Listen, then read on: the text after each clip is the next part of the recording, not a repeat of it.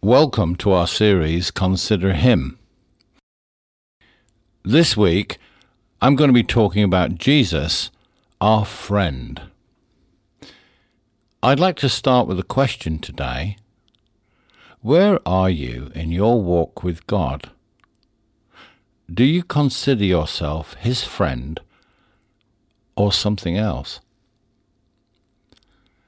Mankind was created to be friends of God. Adam and Eve were usually found walking with God in the garden. But after the fall, God is seen looking for Adam. But now, both Adam and Eve are hiding. Genesis 3, verses 8 and 9, tells us the man and his wife heard the sound of the Lord as he was walking in the garden in the cool of the day, and they hid from God amongst the trees of the garden. But the Lord called to the man, Where are you? It's a good question to ask ourselves. Let us now look at the word friend. People nowadays tend to use the word friend in a very inappropriate way. Over the years, the full meaning of the word friend has been lost. A friend, as now described in the BBC dictionary in our language, can now mean anything from a casual acquaintance on to someone you like and enjoy spending time with, and to those who support you, i.e., friends of the cause, someone who agrees with you. A friend can be and is all of those things. But biblically, a true friend is understood to be far more than that. Friend is a covenant word. A covenant in Bible times was understood to be an oath that could not be broken. In ancient Israel, if I said, You were a friend of mine, people would know that if somebody hurt you, you would probably have to deal with me. It was understood that we had a covenant with each other as friends. Friends were bound together. To be someone's friend meant you were closely bound to that person. Proverbs 18, verse 24 tells us, There is a friend that sticks closer than a brother. In Genesis 15, verse 12, we read that God called Abram to be bound to him in loving friendship. Abram was called to enter into a covenant relationship with God himself. After the ceremony, Abram was allowed to take on God's name and inserted the unpronounceable sound h, and from then on is called Abraham, known henceforth as the friend of God. In return, God also took Abraham's name. He called himself the God of Abraham. Abraham was God's friend, but more importantly, he had an even bigger friend, God Himself. Those who entered into covenant were known as friends. They took on the persona and the troubles of each other, and from then onwards were pleased to be called by each other's names. I had a friend called Malcolm, sadly no longer with us. Malcolm was somebody who had problems, and the very first time he visited our church was one Sunday evening when I was leading worship. He was worse for wear, but came to the front of the stage and announced loudly to everybody who would listen that it was his birthday. For some reason, I responded by promptly announcing that tonight this meeting was to be known as Malcolm's birthday party. I don't know what he must have thought about that, but afterwards he became a regular visitor to our church. Our church building is in the centre of town, in a very ancient and busy market street. I remember many occasions when he would stop my wife and I in the street, still worse for wear, and pray for my wife and I very loudly. God, please bless David Z, he would almost shout as he laid hands on our shoulders with his eyes firmly closed.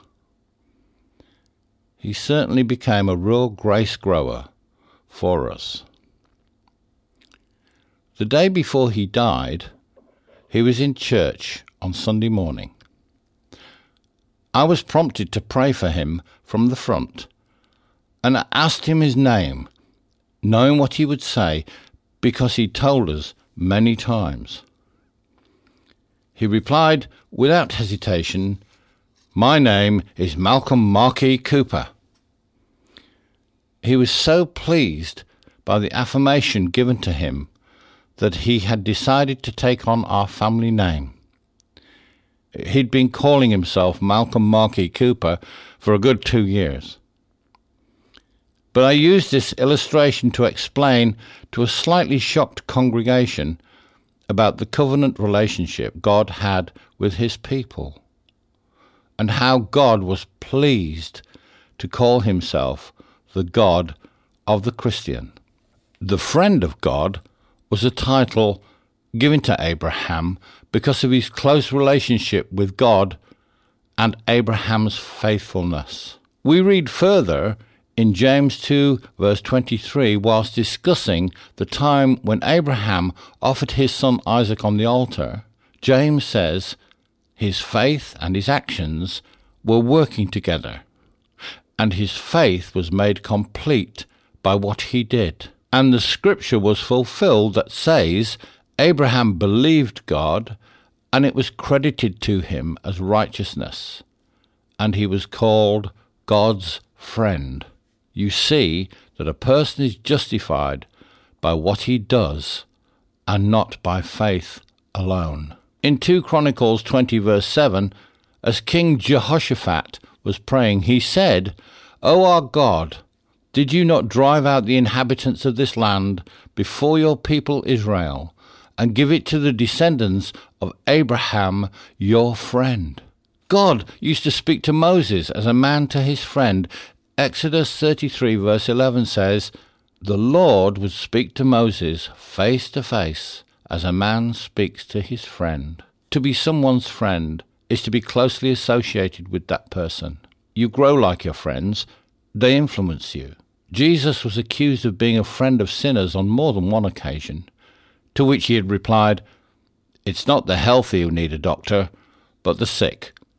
I have not come to call the righteous, but sinners to repentance.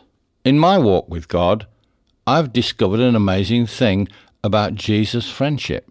It was a surprise to me to realize that Jesus' friendship was unlike his love. His friendship is conditional, whereas his love is not. For Jesus said in John 15, verse 14, You are my friends if you do what I command. It's easy for words to speak, but it's actions that count. Do we walk the walk or merely talk the talk?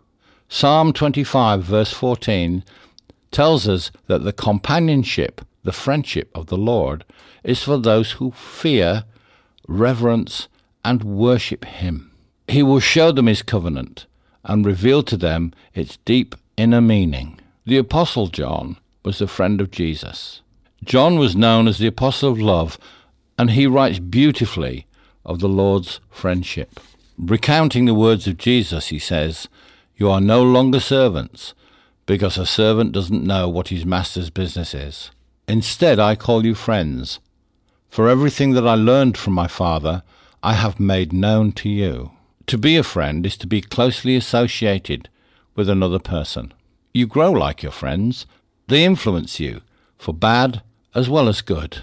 Proverbs 22, 24, and 25 issues a warning Make no friendship with a man given to anger, and with a wrathful man do not associate, unless you learn his ways and get yourself into a snare.